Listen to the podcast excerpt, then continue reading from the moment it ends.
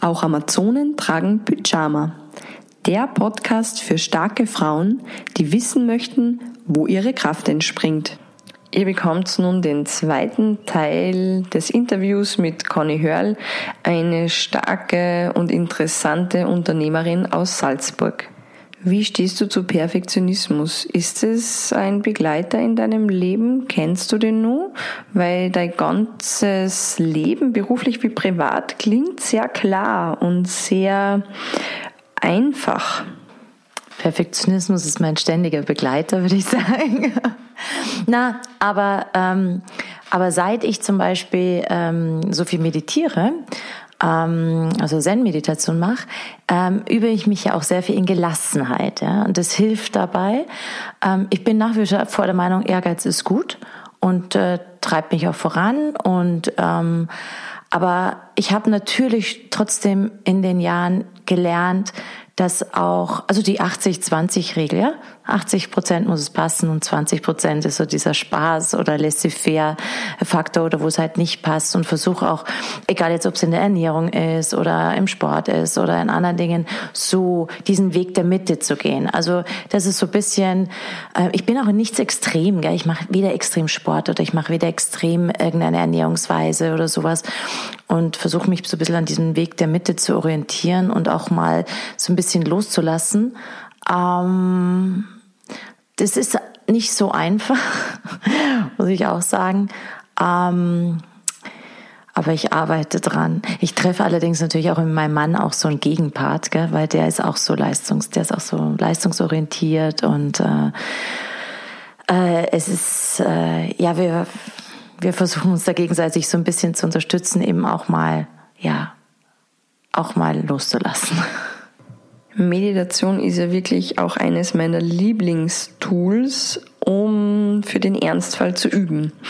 Was machst du aber jetzt, wenn du im Moment was brauchst, was so wirkt wie die Meditation? Also sei es jetzt, du bist in einem Meeting und bist gestresst wegen irgendwelche Zahlen, die vielleicht anders sind, wie du dir das erwartet hast, oder du kriegst einen Anruf, ähm, wo du erfährst, äh, dass irgendwas passiert ist und dich äh, negativ berührt. Was machst du, wenn du nicht auf deine Matten hupfen kannst, um zu meditieren? Hast du da irgendwelche ähm, Erste-Hilfe-Tools, die du anwendest? Ähm, was ich gelernt habe in dem Moment, ähm meinen Körper zu nutzen. Also ähm, ich kann auch in einem Meeting zum Beispiel mal die Hände auf meinen Unterbauch legen und da reinspüren in dieses Kraftzentrum. Ich kann äh, den Sessel unter meiner unter meinem Popo spüren und einfach den Körper spüren, weil das erdet mich wieder und das ähm, verleiht mir dann auch wieder so die diese Kraft, so mich zu, zu verankern und in meine, in meine Mitte zu kommen. Das ist einfach das, was du in der Meditation auch übst. Und da, da übst du halt auf der Matte in einem geschützten Bereich für den Ernstfall.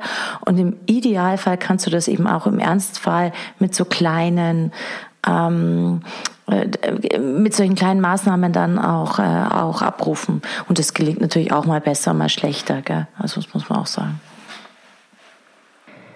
Bist du manchmal schon mit ähm, Emotionen konfrontiert gewesen, die komplexer waren und wo ähm, Hände auf den Bauch legen oder den Popo ähm, oder den Sessel unter dem Popo spüren nimmer gereicht hat?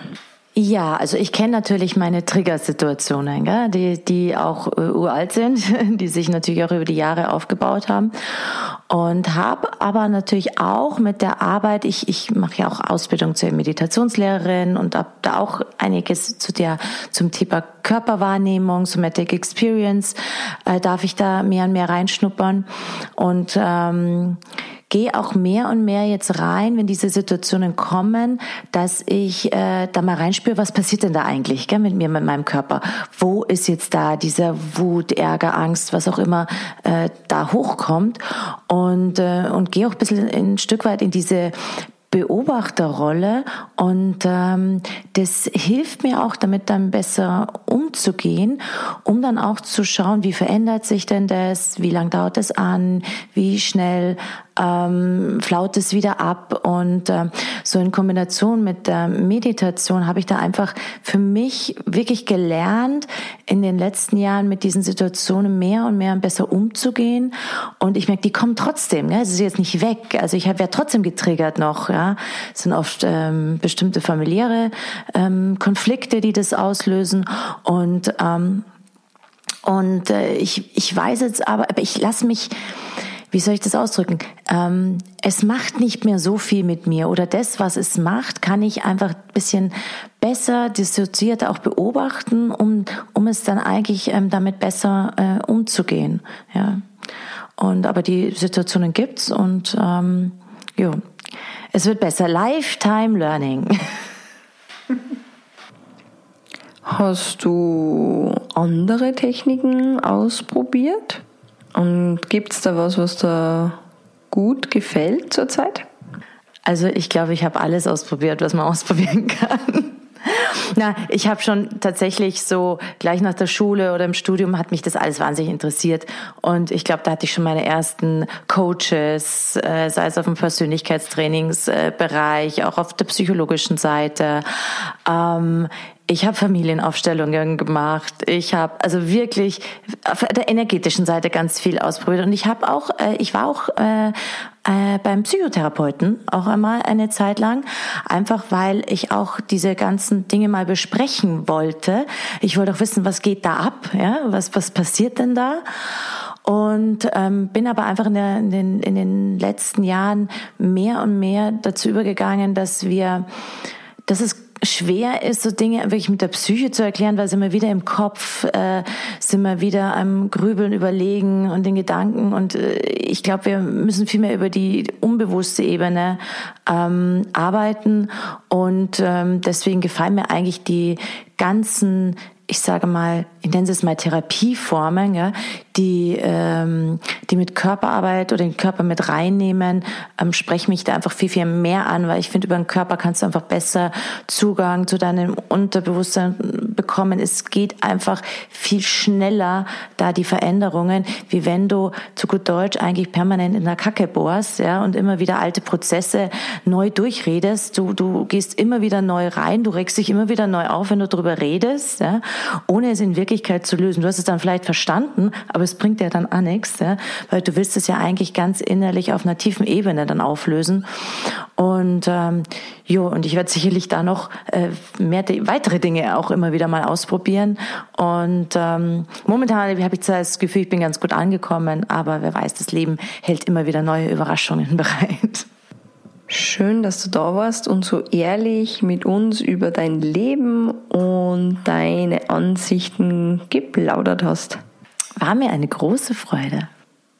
Hey Amazone, wenn dir der Podcast gefällt, dann kommentier und teile ihn und besuch mich unter theresa dash michael punkt com, Facebook und Instagram.